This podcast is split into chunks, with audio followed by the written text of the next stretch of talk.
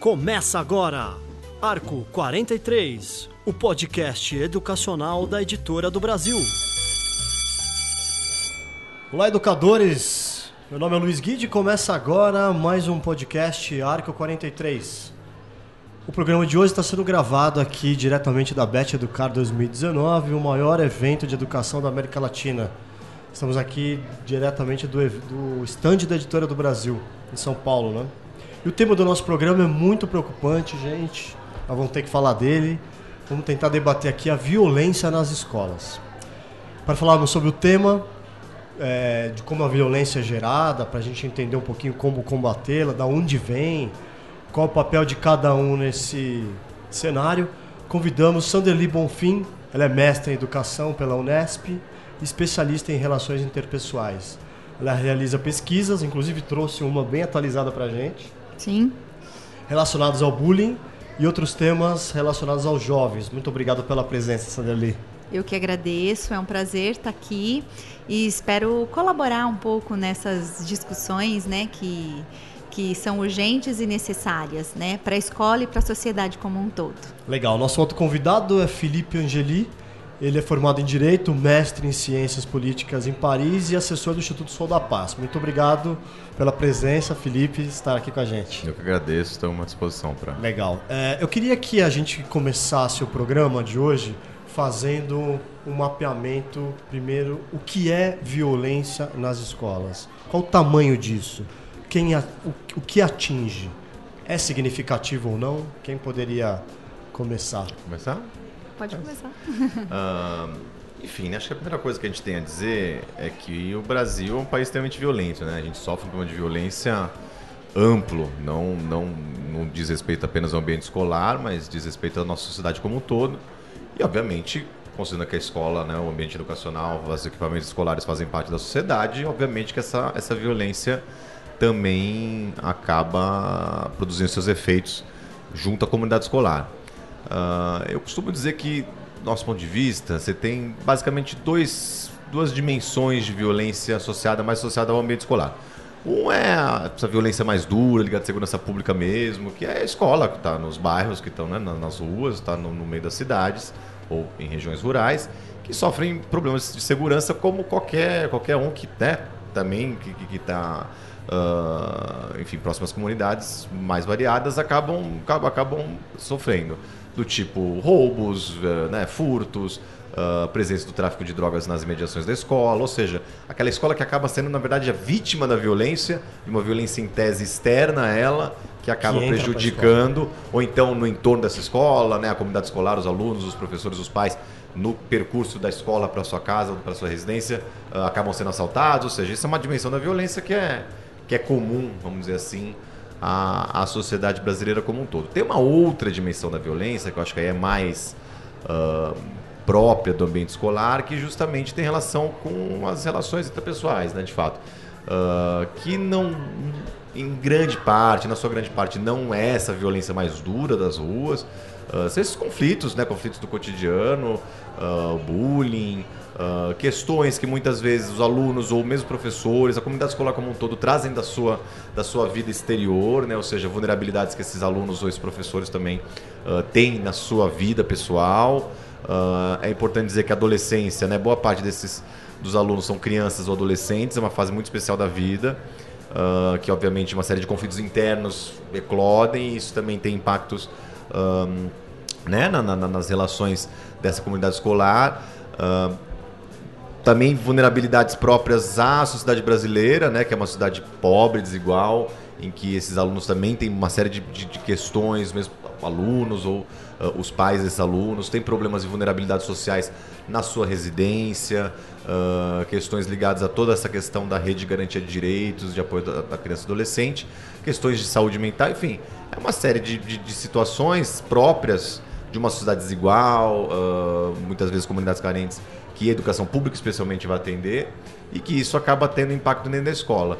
Uh, muitas vezes podem essas, esses conflitos, as pequenas incivilidades acabar eclodindo numa situação de maior gravidade posteriormente, Mas felizmente eu acredito que não é a maior parte disso. A maior parte é são as brigas, as discussões, questões ligadas à sexualidade, à discriminação, e que a escola tem uma é a missão da escola também a, abordar isso, tratar. Sempre digo, né? A, educação, o currículo formal, o currículo básico, a educação formal é muito importante, né? aprender matemática, português história, obviamente, mas existem outras dimensões da vida em sociedade, como a convivência, por exemplo, que também é papel da escola abordar e trazer competências para esses alunos, porque é o que eu digo, né? A gente vive em sociedade, a gente está condenado a viver em sociedade. Sim. A gente vai ter conflito na vida, a gente vai brigar com o chefe, vai brigar com, com, com, com o cônjuge, vai brigar no trânsito. E que a gente tem que ter competências. E existem essas competências uh, sociais, emocionais, para que a gente não trate esses conflitos de forma tão destrutiva. Uhum. E eu acho, é, penso assim, né, que um olhar que a escola precisa ter é o quanto esses conflitos comuns, esses conflitos é, cotidianos são favoráveis à formação do indivíduo. Né? A gente tem é, um, uma gama de, de, educadores e famílias, inclusive, que compreendem esses conflitos de forma negativa.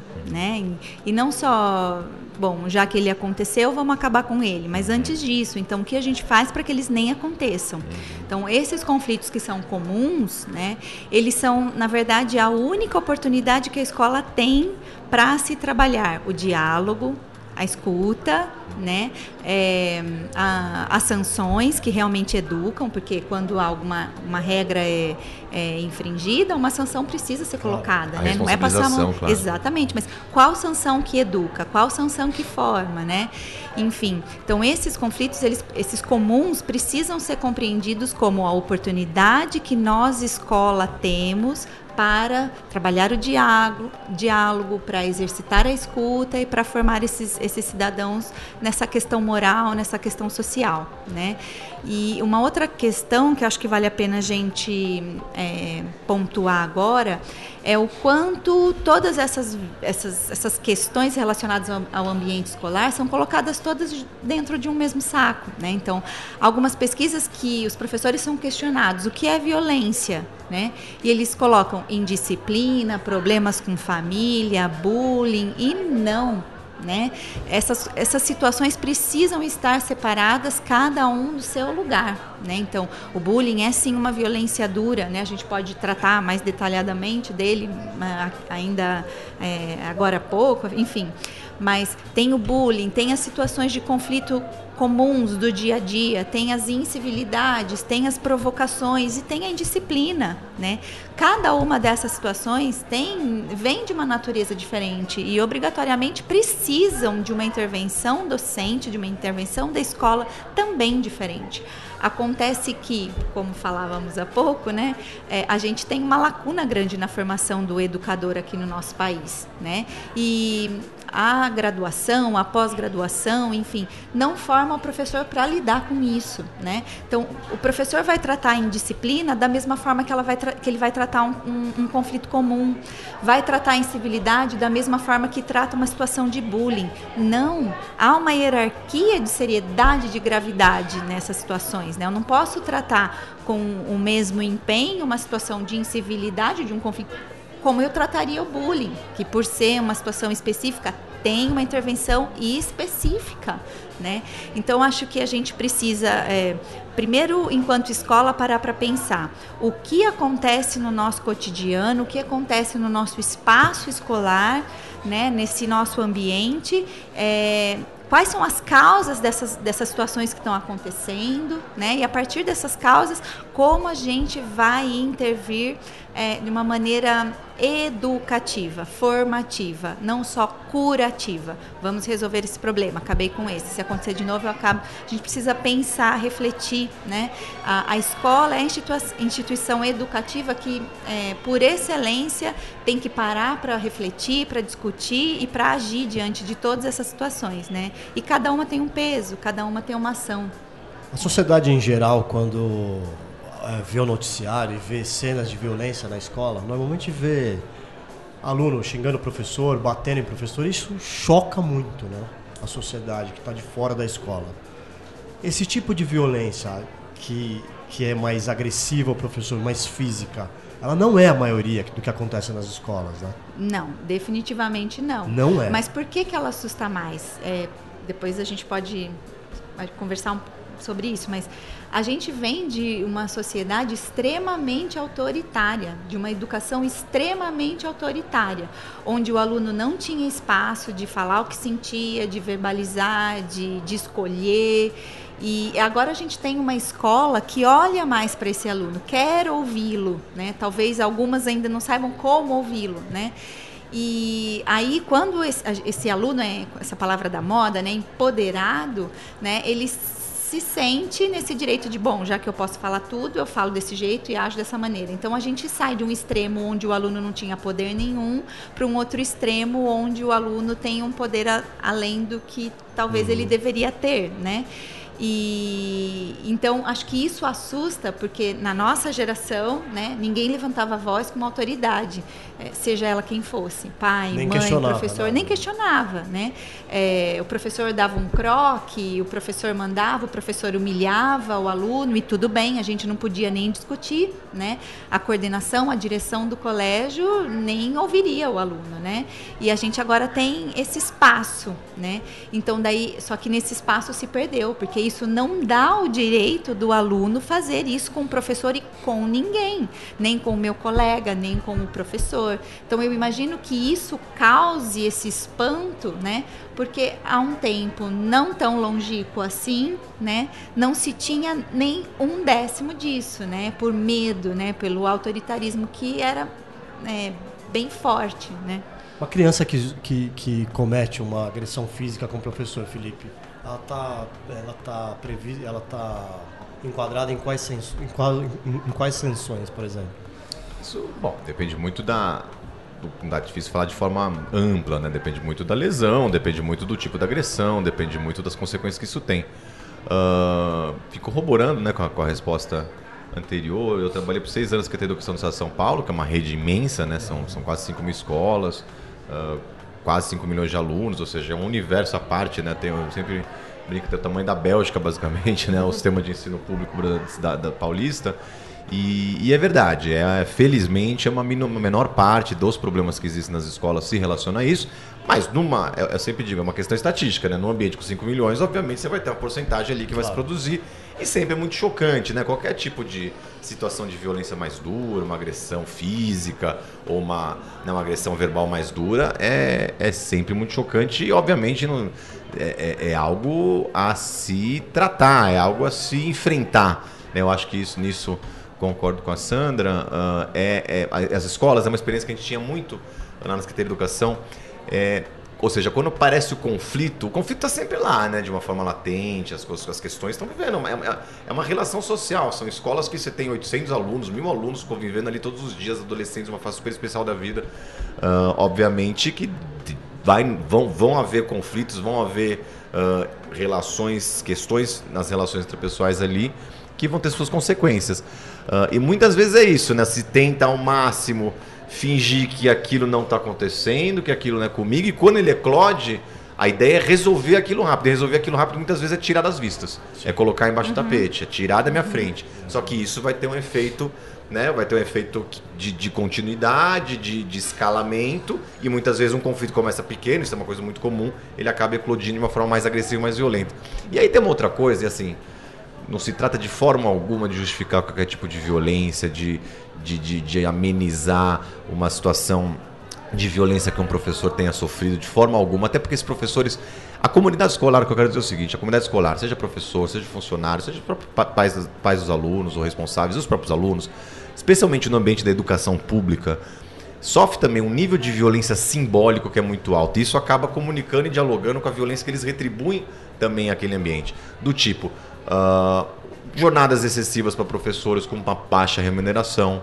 Uh, uma educação de baixa qualidade para o aluno que ele não entende e não está errado em não entender para que, que aquilo serve afinal, o que, que aquilo vai melhorar na vida dele afinal. E, é, e se você olhar bem, é compreensível que ele faça essa pergunta, ainda mais no modelo educacional já ultrapassado por um novo mundo totalmente diferente né, que é o que se vive hoje. Uma das grandes uh, razões, fatores de conflito nas escolas era o advento do celular né, na sala de aula, que foi a escola tem uma, até hoje uma dificuldade muito grande em como absorver isso e como integrar isso à sua realidade, só que não é algo que você possa simplesmente impedir, é um dado da realidade que a gente tem que lidar. Uh, a infraestrutura das escolas uh, extremamente, uh, né, enfim, aquém, aquém daquilo que deveria ser. Então, isso também, né, uma, uma, uma, uma, comunidade em torno que também tem uma série de faltas de investimento, outras vulnerabilidades ali presentes, então, isso também acaba dialogando com toda essa situação de violência. Alunos muitas vezes que são vítimas de violência na sua residência, e isso tem, tem muitos estudos que já demonstram, Eles né? levam para a sala de aula. A violência é algo que é quase como um vírus, é uma, algo uhum. que vai transmitindo entre as pessoas. Pessoas que se envolvem em episódios criminais, mais violentos na sua vida adulta, a chance dela ter sido ela vítima uhum. de violências uh, na, sua, na sua infância, em algum momento da sua vida, é muito alta. É algo que é, é, como se fosse um vírus, de uma certa forma, contamina mesmo. Então, isso acaba uh, ocorrendo. Se está a dizer, ah, não, o seu aluno agrediu o professor, não tem problema, de forma alguma, tem muito problema. Mas a gente tem que identificar justamente as causas desse problema de forma mais ampla para a gente começar a buscar como sanar. É. Essa, essas situações. É, e, e você questionava com relação à sanção, né? Um aluno é, é uma coisa também que a gente precisa parar para pensar. Quais são as sanções que educam? Quais são as sanções que formam, né? E a gente tem dois tipos de sanções que a gente chama, né? Então, são as sanções expiatórias e, e, as sanções que a gente chama por reciprocidade. Então, as sanções expiatórias são aquelas que só querem é, castigar né, é, o aluno, a pessoa, enfim. Então, que ele, que ele, que ele tem um sofrimento e tendo sofrimento daquilo, né, então está sanado, né. Mas essas sanções pouco formam para autonomia, pouco formam esse esse menino e essa menina para serem um cidadão que olha o outro, né? Porque então é, eu fiz algo com o professor, então eu sou suspenso três dias, né? E eu fiquei três dias longe da escola e voltei, paguei minha conta e tô pronto para fazer de novo, né?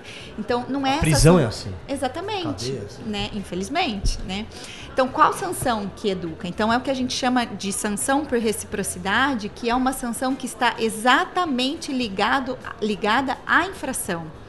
Então se eu é, é, humilhei alguém publicamente, a sanção precisa estar em torno disso. Então, preciso me desculpar publicamente, né? Então, se eu quebrei um brinquedo um, para as crianças menores eu, menores, eu tenho que consertar. Se eu estou usando um material do jeito inadequado, então eu estou privado de usar, né? Então, com aquele professor que eu não que, que, eu agredi, então é, é uma violência dura essa. Então essa a gente vai precisar sim de um diálogo, né, de uma de um mediador, né, depende do tipo media, de mediação, enfim, que a escola pontua, se é negociação, se é mediação, se é arbitragem. Uma gestão enfim. do conflito de alguma forma. Né? Exatamente. Né? Precisa de uma terceira pessoa é, cuidando de, dessa, dessa Seria intervenção. Quem, no caso da escola? Quem é o mais formado para isso? Essa é uma outra questão que a gente é, precisa é, é. colocar, né? Não é qualquer pessoa que eu posso colocar como mediador, porque eu preciso entender de desenvolvimento humano, de desenvolvimento moral, eu preciso entender de linguagem é, não violenta, de linguagem construtiva, eu preciso entender de sanções, eu preciso entender disso tudo para ser um bom mediador. E as escolas não, é não têm essa pessoa. Não tem porque falta isso na formação do, do, do educador, uhum. infelizmente, né?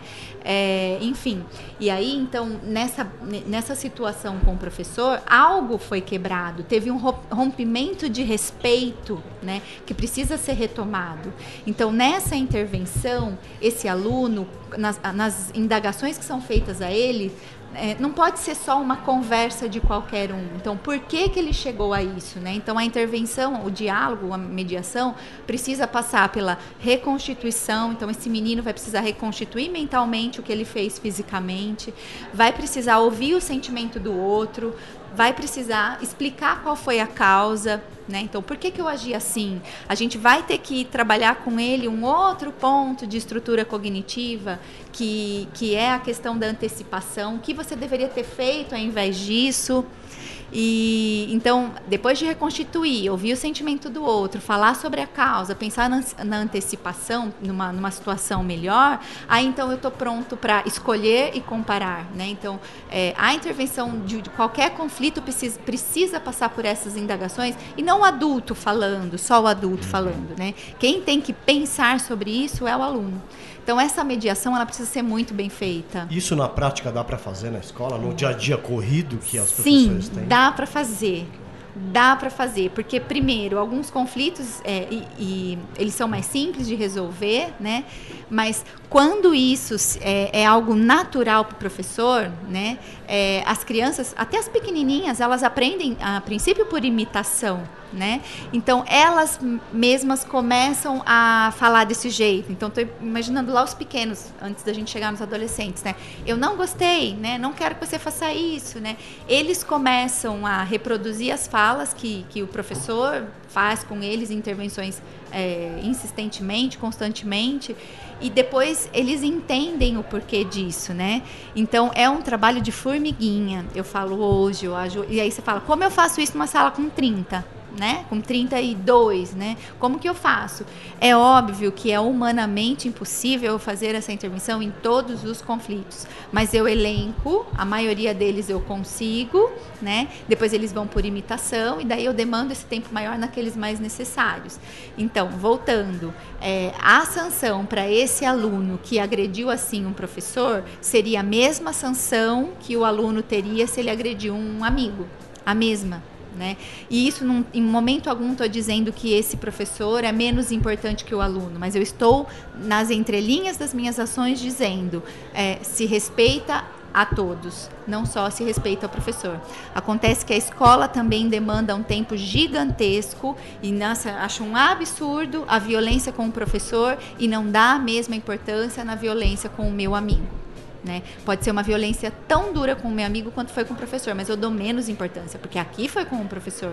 É uma questão de ensinar o respeito a todos, não só o respeito à autoridade. Então, acho que é esse passo que a gente precisa dar: sair de um espaço extremamente autoritário, escolar autoritário, né? onde só o professor tinha razão, é, só o professor tinha poder para nós nos relacionamos bem, porque todos nós somos pessoas.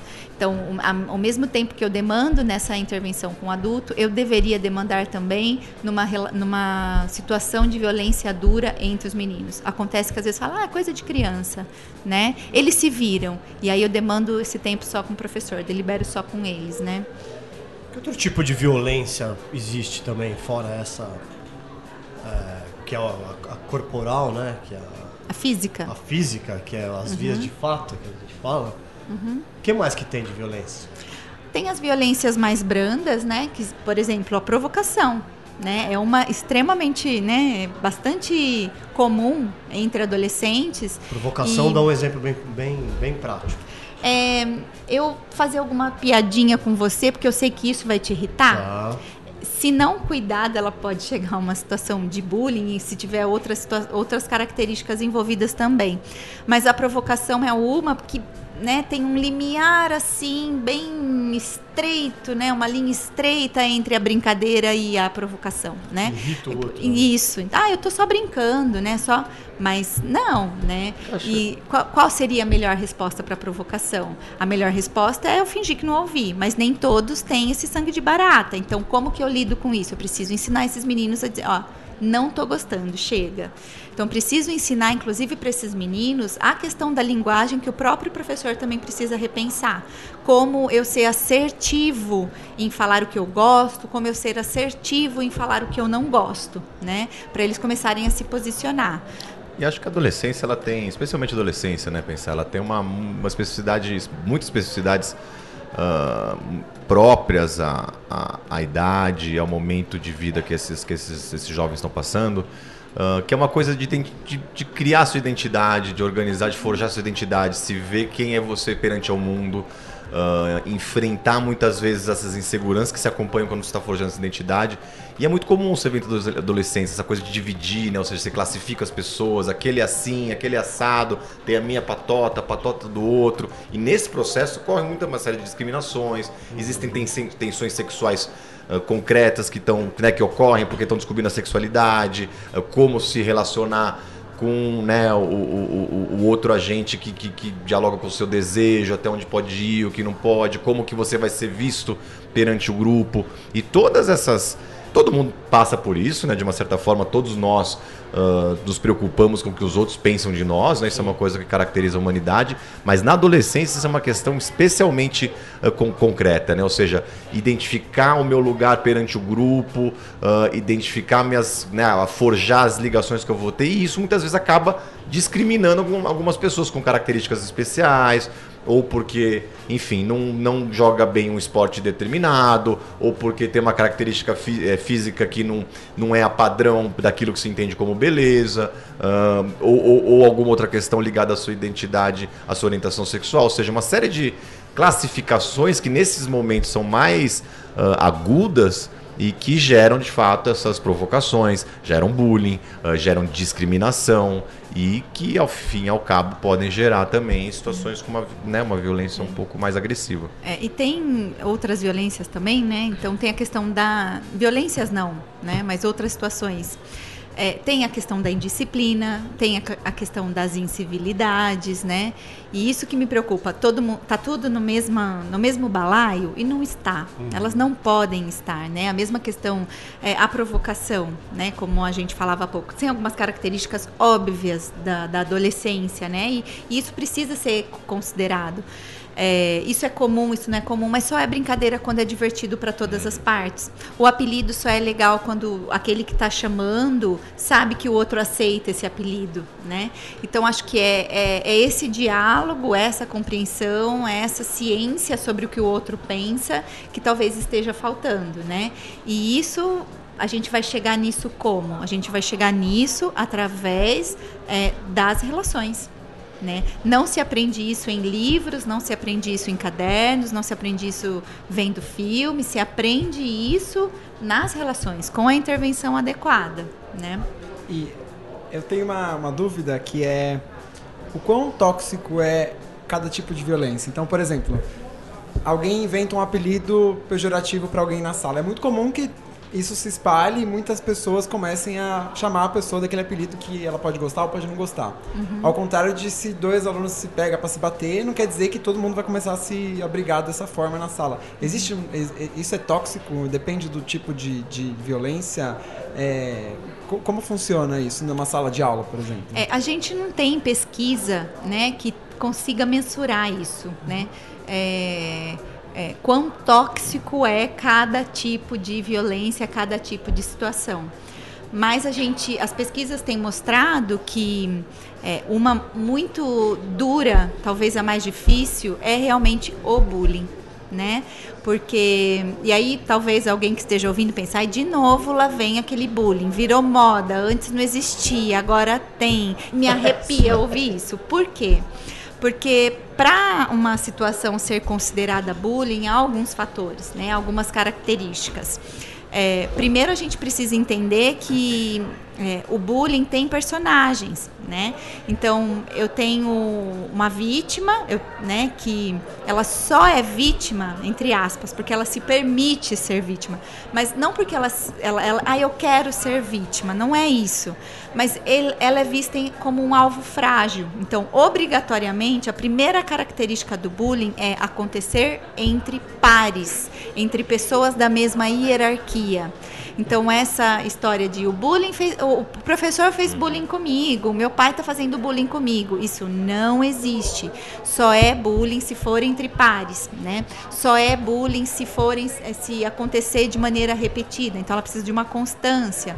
Mas voltando lá na característica do par, por exemplo, é, acontece entre pares onde um se vê menor. Tem uma diferença, assim, uma, é, uma diferença até psicológica. Não é o mais forte para o mais fraco, mas a vítima se vê como mais fragilizada, como merecedora daquilo. Eu sou realmente o que eles estão falando de mim. Então a gente compreende. Um processo de, de, de ataque à autoestima, né? Isso, também. Então, é, na... isso, vai, isso tem um efeito, um ciclo vicioso, né? Ou seja, quanto mais autoestima ela é atacada e ela isso. sofre, ela é mais, mais a pessoa fica vulnerabilizada e vitimiz, é. vitimizada. E, e o autor situação. ele tem a intenção intenção de ferir, ele não escolhe a pessoa aleatoriamente, ele fala, é esse aqui que se sente mais frágil no grupo. Ele identifica né? isso. Ele né? identifica isso. Então não dá para dizer que é o mais forte para o mais fraco, nem sempre é só uma questão física. E a gente diz que ele é bem cruel, que o bullying é o mais cruel, porque ele incide sobre o que a gente chama de representações de si né? Que na verdade é exatamente o que constrói a nossa identidade, quem eu sou, como eu me vejo, né? Então e quanto você... eu valho, né? E quanto eu valho. Meu valor, o meu valor perante o mundo, né? né? Sabe ali nesse nesse mesmo raciocínio de que o, o, o cara que vai fazer bullying identifica a vítima mais fraca. Se a vítima reagir à altura, ela combate isso? Combate. Tenho uma, um caso é, que rodou a internet há uns anos, um caso de um, de um menino australiano, não sei se vocês chegaram a ver, que um outro aspecto do bullying é sempre ter um espectador. Né? Então tem o, tem o autor que tem a intenção de ferir, tem a vítima que é mais fragilizada e, a plateia, e, né? e tem a plateia, né? Porque eu, eu faço para alimentar também quem eu sou. Eu quero ser aquele fortão, enfim, né? Uhum. E as, muitas vezes o próprio autor também ele tem uma baixa autoestima, ele também não se vê como valor. Ele só se vê como valor quando ele é o mais forte do grupo. Por isso que eu preciso fazer isso perante uma plateia, né? E nessa situação, é, um, ele está numa situação de bullying de um menino. O, o, autor é um menino franzino, magrinho, pequenininho, e a vítima é um menino grande, forte, né? E ele está filmando mais uma vez, porque eles ainda filmam e postam, né? Enfim, a gente entra numa situação de cyberbullying. Mas eles estão filmando e nesse dia, o menino fortão, que já estava cansado disso, ele chega ao limite. Ele pega o menino e joga no chão como se fosse uma folha de papel. A gente até sente a dor do menino que levanta todo torto. Acho né? que eu vi esse vídeo. E ele é um menino que dá, dá um basta. E daí ah. ele é super aclamado no país, né? Ele, é entrevistado, né? Nossa, enfim. E ele, e ele é tido como um herói. As pessoas começam a dar força para ele porque ele conseguiu, enfim, dizer para.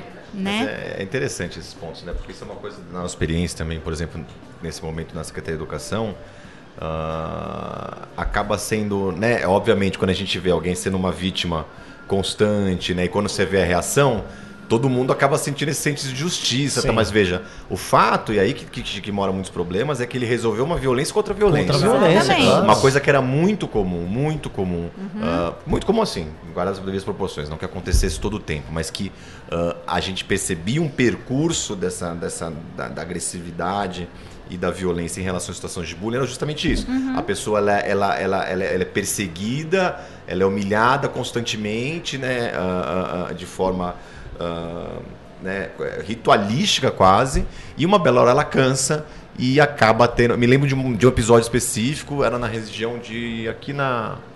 É, Ribeirão Pires, uma área bem pobre lá de Ribeirão Pires, ou seja, uma cidade muito, muito vulnerável. E era uma menina, ela tinha vindo do Nordeste, ela era de Pernambuco, me engano, a família de lá, e a avó veio, migraram né, para São Paulo, migraram para Ribeirão Pires, acho que já tinham familiares que moravam ali, a menina tinha um sotaque forte do Pernambuco, do Nordeste, normal. Chegou naquela comunidade escolar já estabelecida, é a nordestina, é a pernambucana. Uhum. E, e, é muito interessante porque não, não, não, é racional, porque muitas daquelas pessoas, inclusive, têm origem pernambucana, claro, pai é nordestino. Sim, sim. Não, não, não, se trata. Uh, é, é, justamente isso, de como eu consigo identificar a maneira de eu, de eu sobrepor a minha, né, a, a minha potência frente a uma plateia também. E essa menina era uma menina bem recatada, que a gente tinha de formação, ela era uma pessoa né, com problemas é isso, imagina, você sai da sua cidade, você vem para uma nova cidade, você tem que se adaptar a uma nova escola, tudo já é difícil. E ainda é perseguida pela sua característica natural, que é o seu sotaque do lugar que nasceu. Um belo dia essa menina cansa, ela leva uma faca na escola e esfaqueia o garoto. Uh, é essa a reação. É. Felizmente esse australiano não o garoto, salvo engano, faz alguns anos, ele, ele, ele sobreviveu. Uhum. E a menina, e assim, o que mais cruel me parece nesse tipo de episódio, assim, eu digo, não, não, não se trata de coisas comuns que acontecem todos os tempos, mas é, é esse percurso de um momento chega o basta, e aí a reação também uhum. é violenta. Um, o fato dessa menina, que era uma vítima, ela já saiu né, do seu estado, numa situação de vulnerabilidade socioeconômica, foi para um lugar, uma região bem pobre, morava numa comunidade uh, com grandes problemas de infraestrutura, uh, de, de, diversas uh, vulnerabilidades socioeconômicas, e a conclusão de todo esse percurso, ela vai para a Fundação Casa. Ou seja, ela Meu chega, Deus. né? Ou seja, você vê como o Estado também organiza todo esse. Ela chega, ela é perseguida, ela já tem uma série de, de problemas. Um dia que legitimamente, é compreensível, ela não aguenta mais, ela reage, claro. mas reagiu mal, uhum. obviamente. Não Sim. se pode uh, todo. E é isso que eu digo que é o papel da escola de educar para o conflito. todos nós aqui, em algum momento, a gente vai discutir. Você vai discutir com o seu chefe. Né? Por isso é pegar uma faca e esfaqueá-lo. Infelizmente, esse tipo de coisa acontece. Uhum. A violência está aí, é o que eu digo. A violência não, não é uma, uma, característica da escola e nem um privilégio, se a gente pode dizer assim, da escola. Mas é lá que ela também uh, uh, uh, se manifesta e é o lugar, por, por excelência, né, que tem das melhores condições de, de, de, tratar essa questão. Eu sempre gosto de fazer uma ressalva, porque a gente fala, né, tanto dessa responsabilidade da escola, que é real, que é verdadeira, em tratar os conflitos, em identificar uh, os alunos. Eu digo, a escola é o único equipamento público que você tem um segmento muito amplo da sociedade que frequenta diariamente obrigatoriamente. Não existe. Polícia não é assim. Polícia só vai lá quando você tem um problema, você é roubado, você é furtado. Hospital não é assim. Você só vai no hospital quando você tem uma doença e tal. A escola tem um, um segmento específico, uma faixa etária específica, que é obrigatório. Eles vão lá todos os dias. Não existe equipamento uhum. público uhum. que tem essa capacidade, que tem essa,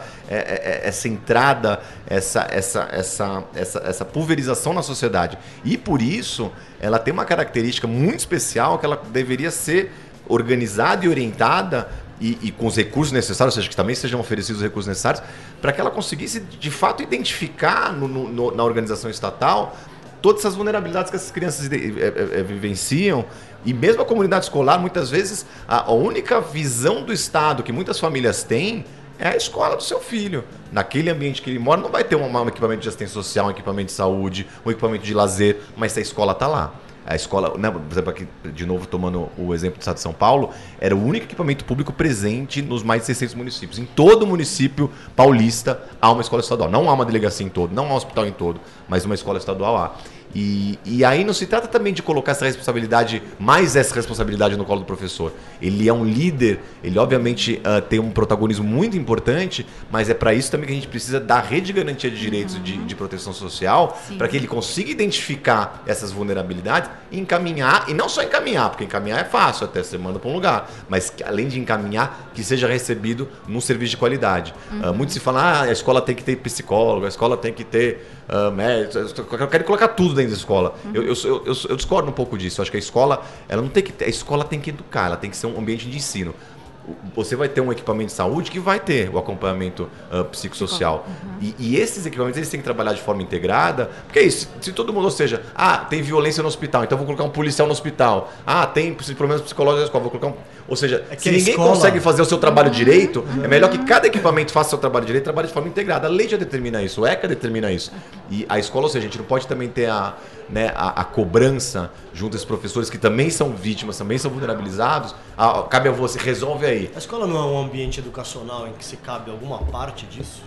Não entendi a pergunta. A escola não é um ambiente em que se educa, que se é, coloca limites ou que se coloca é, situações em que as pessoas, enfim, os alunos estão lá. De socialização. É, de socialização. Né? Seja, Quer dizer, não cabe ela nenhuma parte. Muitas disso. dessas regras você aprende nessas regras de convivência básica, de horário, de a aula começa, a aula termina, você tem um dever de casa, você tem que se relacionar. Porque é isso, é um, é um local de convivência obrigatória. Sim. Você vai lá todo dia e vai Ela tem as suas regras, regras, tem que cumprir aquelas regras Exatamente. lá. Mas e quando aparece a violência? A escola, qual o papel dela?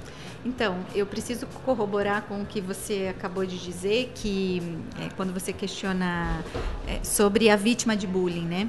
Violência, é, ela não vai acabar com uma, uma outra violência, pelo contrário, né? Como já foi dito aqui. É, cabe sim à escola também esse, esse papel dessa formação, né? Mas é, eu acho que a escola tem que pensar na ação. Então, assim, não é só vamos esperar a violência acontecer e ver o que a gente pode fazer. Uhum. Eu acho que a escola precisa pensar, um, ela precisa ter, né? É, o seu plano de convivência. Então, ela precisa agir é, sim, ensinar os meninos e seus professores e todos os envolvidos a agirem de maneira curativa, né? Então, diante de uma situação de violência já ocorrida, o que nós fazemos?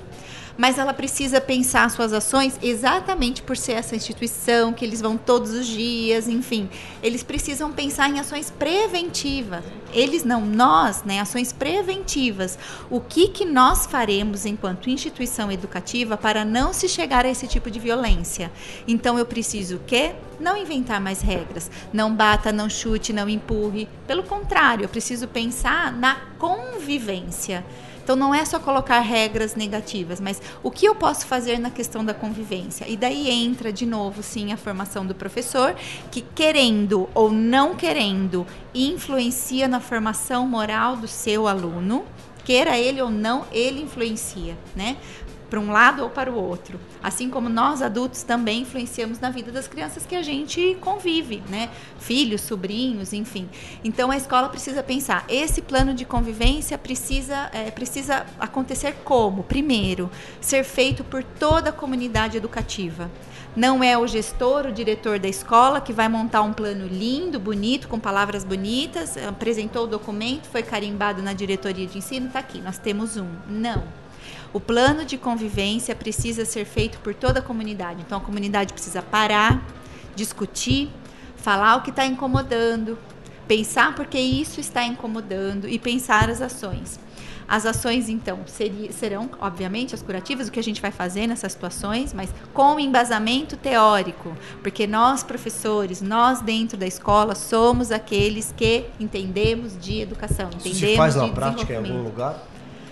Em, em, algumas escolas, sim, em algumas redes públicas também. Uh, eu, a gente tem visto, né? Eu faço parte do, do GPEM, enfim, e a gente tem visto uma preocupação de muitas escolas com relação a isso, né? Procurando a gente, escrevendo no nosso site o que, que eu faço nessa situação, o que, que eu faço naquilo. Por favor, nos ajudem a refletir sobre isso. E a nossa primeira ação é entrar na escola, né? e, e refletir com esses professores. Vamos falar de uma formação de personalidade ética, né? Vamos falar sobre linguagem, vamos falar sobre mediação, vamos falar sobre regras. A escola precisa ter regras, né? Tendo duas pessoas convivendo, pronto, a regra se fez necessária, né? Mas como essas regras são impostas, também influencia na formação moral do meu aluno. Como a sanção é estabelecida para esse menino que infringiu uma lei, também influencia na formação moral. Como ele é respeitado, também influencia, é, é, é uma influência para a formação moral. Então, a primeira coisa é a gente repensar com os adultos do ambiente escolar como se dá essa formação moral, como se constrói esses valores que a gente fala que a gente tanto deseja, né? Do respeito, da justiça, da generosidade, da tolerância, enfim. É, porque isso a gente não teve, a gente nunca estudou sobre isso, né? Então isso se faz necessário. Então um plano, um, um plano de convivência mesmo, acho que ele tem que seguir algumas linhas. É a linha que a gente tem é, implantado nas escolas. Então primeiro é o que a gente chama de via pessoal e relacional. Então essa reflexão e formação com esses, com essas pessoas envolvidas com esses alunos. Aí a via curricular porque a gente precisa ter um horário na nossa grade para se falar sobre isso. Não precisa de um material, mas onde os alunos é, passem por algumas etapas de reflexão. Então, quem eu sou, um processo de autoconhecimento, um processo de atividade sobre assertividade, sobre linguagem, sobre bullying, enfim precisa de um tempo na grade também para se falar sobre isso, né? E precisa também de uma via institucional. A nossa escola está fazendo o quê com relação a isso? Então a gente acredita que precisa, sim, a escola precisa saber é, quais são as ações curativas que são eficazes na formação desse menino, mas que antes disso a gente tem que ter um plano de convivência, que são as ações preventivas. E sendo a violência um problema tão complexo, ele não vai ser resolvido com situações, com estratégias simples. Também necessita de uma, de, um, de, um, de uma complexidade grande nessas estratégias. Uhum. Não é estar tá acontecendo isso eu resolvo assim. Por isso, é, esses planos muitas vezes demoram alguns anos para serem produzidos, porque todos têm que produzir todos, né? Então tem algumas redes que já já elaboraram o seu, algumas redes uhum. públicas, uhum. né?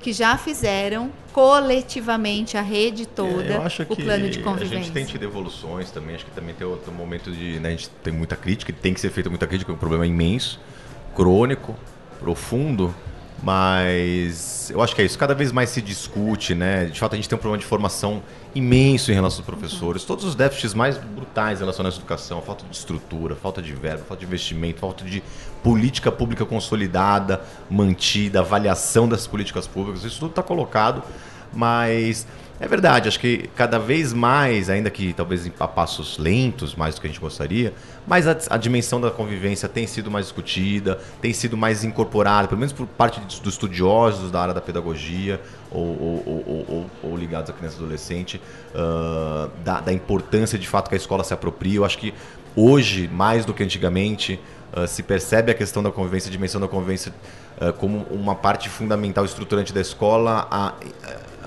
a despeito de, que, de, de, um, de, uma sobrevalorização antigamente mais ligada ao currículo, mais ligada às competências formais, né? ou seja, a autoridade pela autoridade. Eu acho que esse movimento, pouco a pouco, vem sendo feito, tem uma longa estrada, a gente está longe de estar no lugar ideal, mas eu queria também fazer um, uh, um, um, um reconhecimento, eu acho que é importante, Uh, né, mais uma vez se referindo a essa, essa, essa, experiência aqui no estado de São Paulo, que tem muitas características específicas. Obviamente, é uma rede, é a maior rede. São Paulo, com mais problemas que tenha, é o estado mais rico da federação. Tem, né, tem outros. É, é, um, é um estado em que você tem um interior também com, né, com, com, com, condições socioeconômicas melhores do que outros interiores, né, que você tem uma capital uma, né, e uma desigualdade muito grande de capital e, e os interiores desses estados muito mais pobres.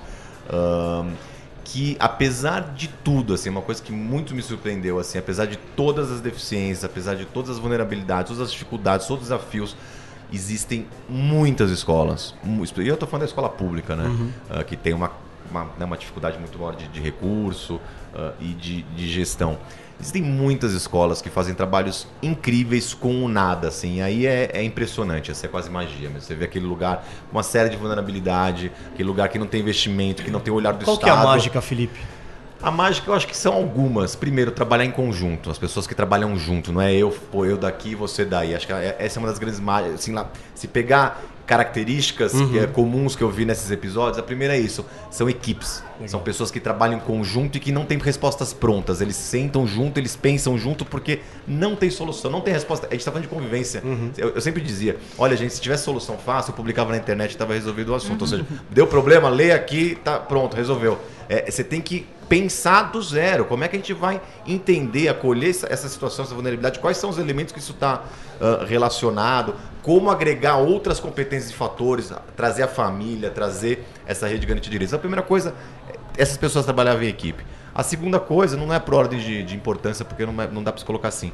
Eram pessoas absolutamente vocacionadas e apaixonadas pelo que faziam. Assim, tinha uma ideia de missão e uma dedicação quase sobre-humana em relação a tudo isso, que justamente, mesmo com todas as vulnerabilidades, dificuldades, se dedicavam àquilo com, com toda a veemência. E, e, essa, e aí eu acho que vem uma coisa, pode até parecer piegas, mas, mas é, é o que eu, me parecia, que acaba de, é, essa dedicação e essa vocação, ela acaba derivando num amor.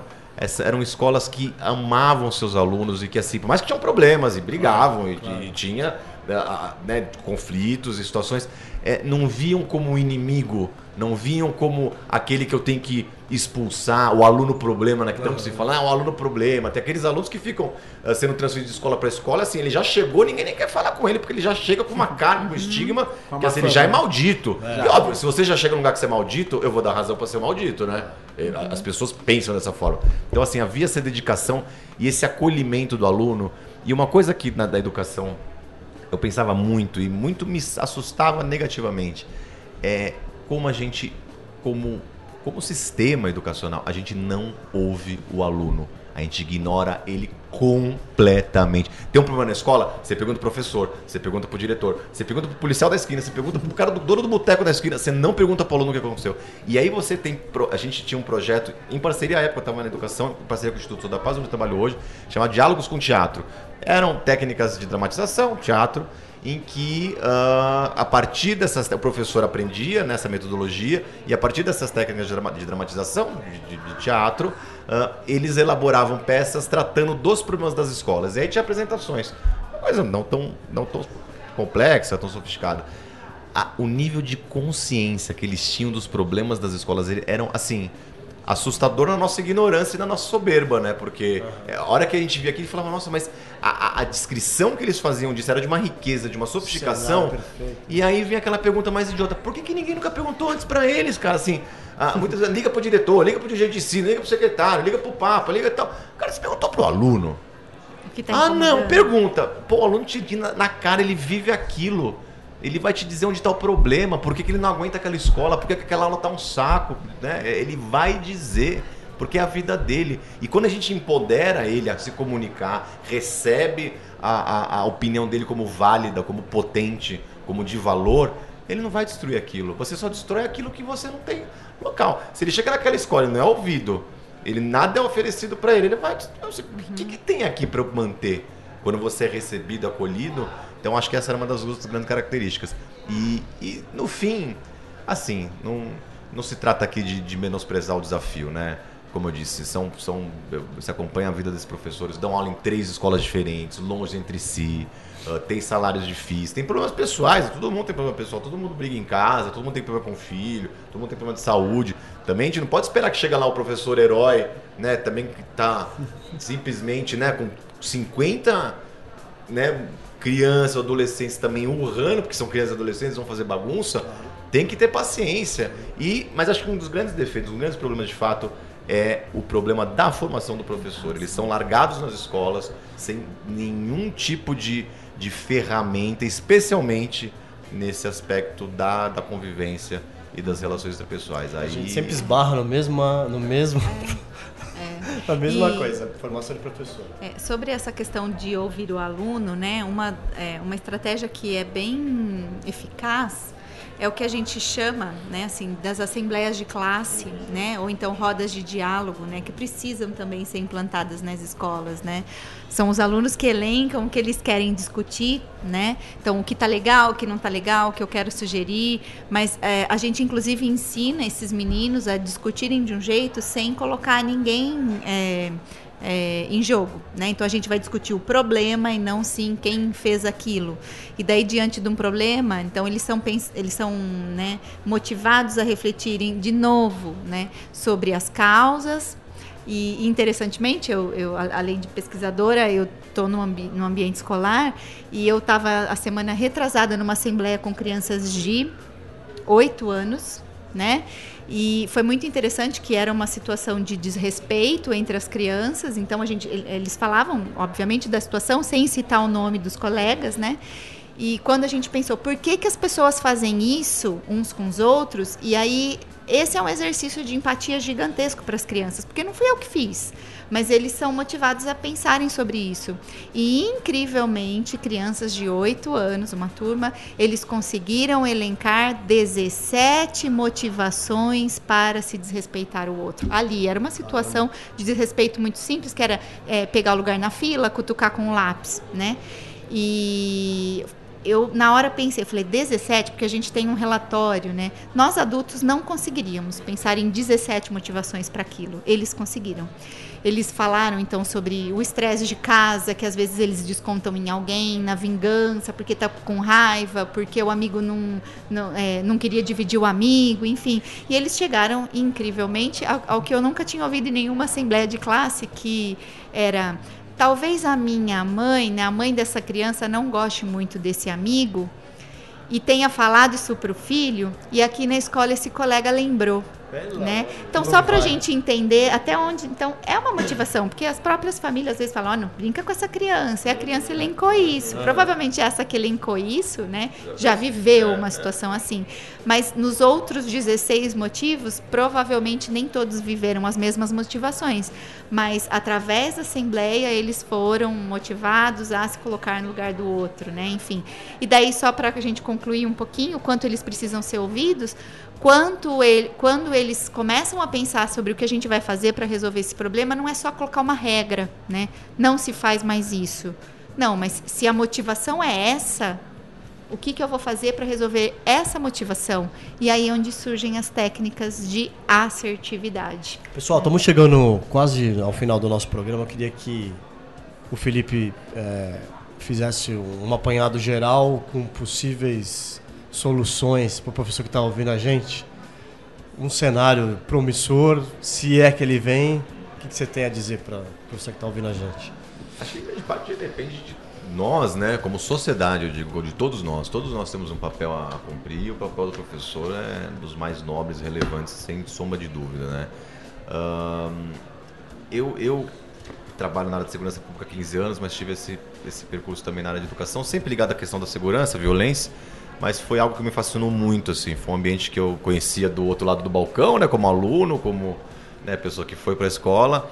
E, e, e, e, conhecer um pouco, ainda que seja, mesmo que associado a essa questão da violência da segurança, a, né, a gestão da educação, a organização desse universo, a potência que esse universo tem, mesmo nas situações mais, mais difíceis, uh, me convenceu em muito algo que uh, é, é, intuitivo, né? Muitas vezes é clichê dizer que assim não há, isso é muito claro, e, não é só, não é só hipótese, não é só opinião, porque muitas pesquisas corroboram, corroboram com isso. Ambiente mais propício à prevenção da violência na sociedade do que, digo, a grande violência, aquela violência que depois vai atingir a todos, que é aquela que eu falei que é outra violência dura, né? O tráfico, o crime, o roubo, o assassinato, os crimes sexuais, enfim. Uh, que quando a coisa de fato uh, fica muito mais profunda e complexa. Uh, quando você tem um aluno, né, por exemplo, desde os 8 anos de idade, que justamente você consegue gerar empatia, você consegue fazer o cara calçar a bota do seu colega, entender por que, que ele age dessa forma, quando ele se sente ouvido numa situação como ele sente a sua motivação, a sua insegurança respeitada, ele, ele começa a sentir que ele é parte de um mundo e que ele não é simplesmente um, um objeto em que você despeja coisas e que, que você é, ma é manipulado de acordo com a, com a situação por uma estrutura, seja educacional, seja familiar, seja estatal, enfim, com aquilo que seja.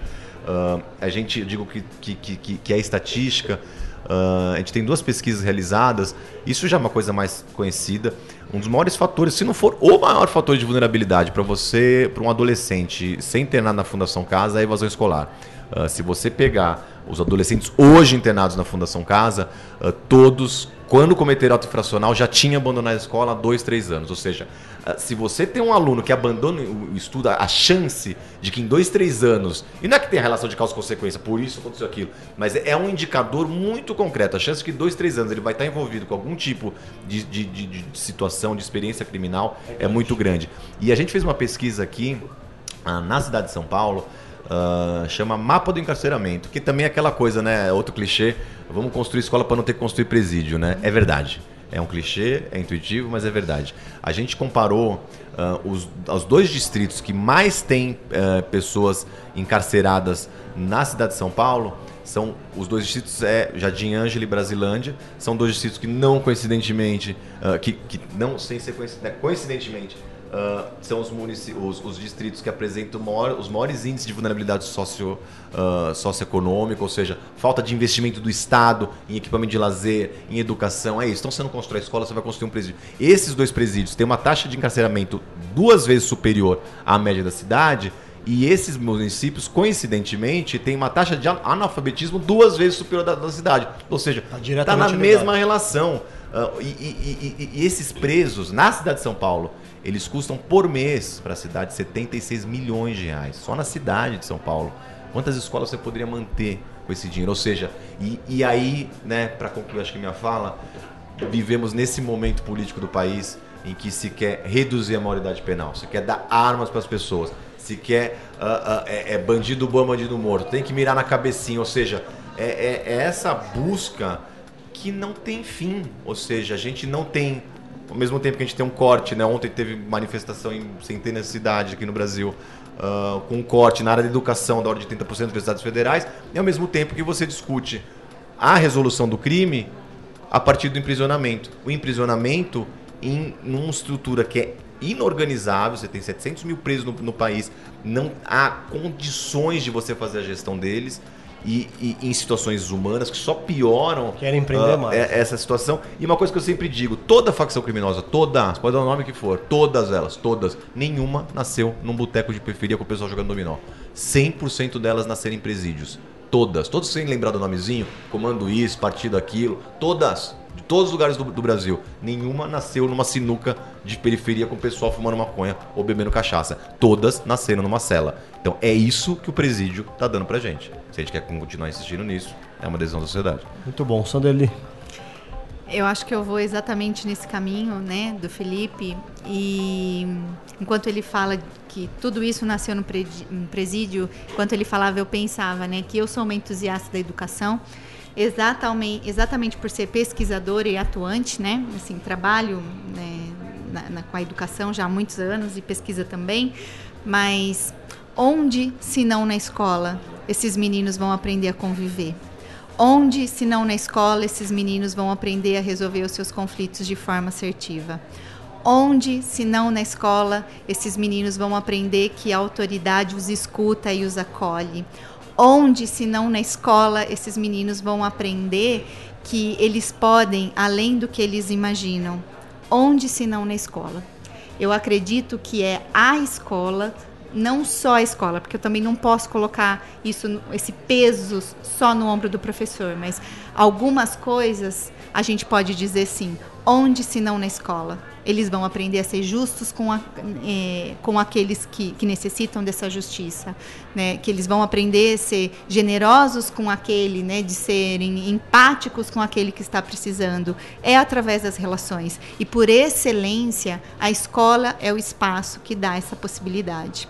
Então, se a gente deseja adultos, meninos, meninas e adultos melhores do que, do, do que aqueles que a gente tem hoje, mais justos, mais respeitosos, mais tolerantes, onde, se não na escola, eles serão formados para isso? Viva a escola! Viva a escola! Muito bem. O programa Arco 43 termina aqui. Obrigado a todos e até o próximo programa. Você ouviu Arco 43, o seu podcast educacional, uma iniciativa da Editora do Brasil. Nosso compromisso com a educação brasileira começa pelo nome. Acompanhe nossas redes sociais: facebook.com/barra Editora do Brasil, youtube.com/barra Editora do Brasil e o Instagram arroba Editora do Brasil underline oficial.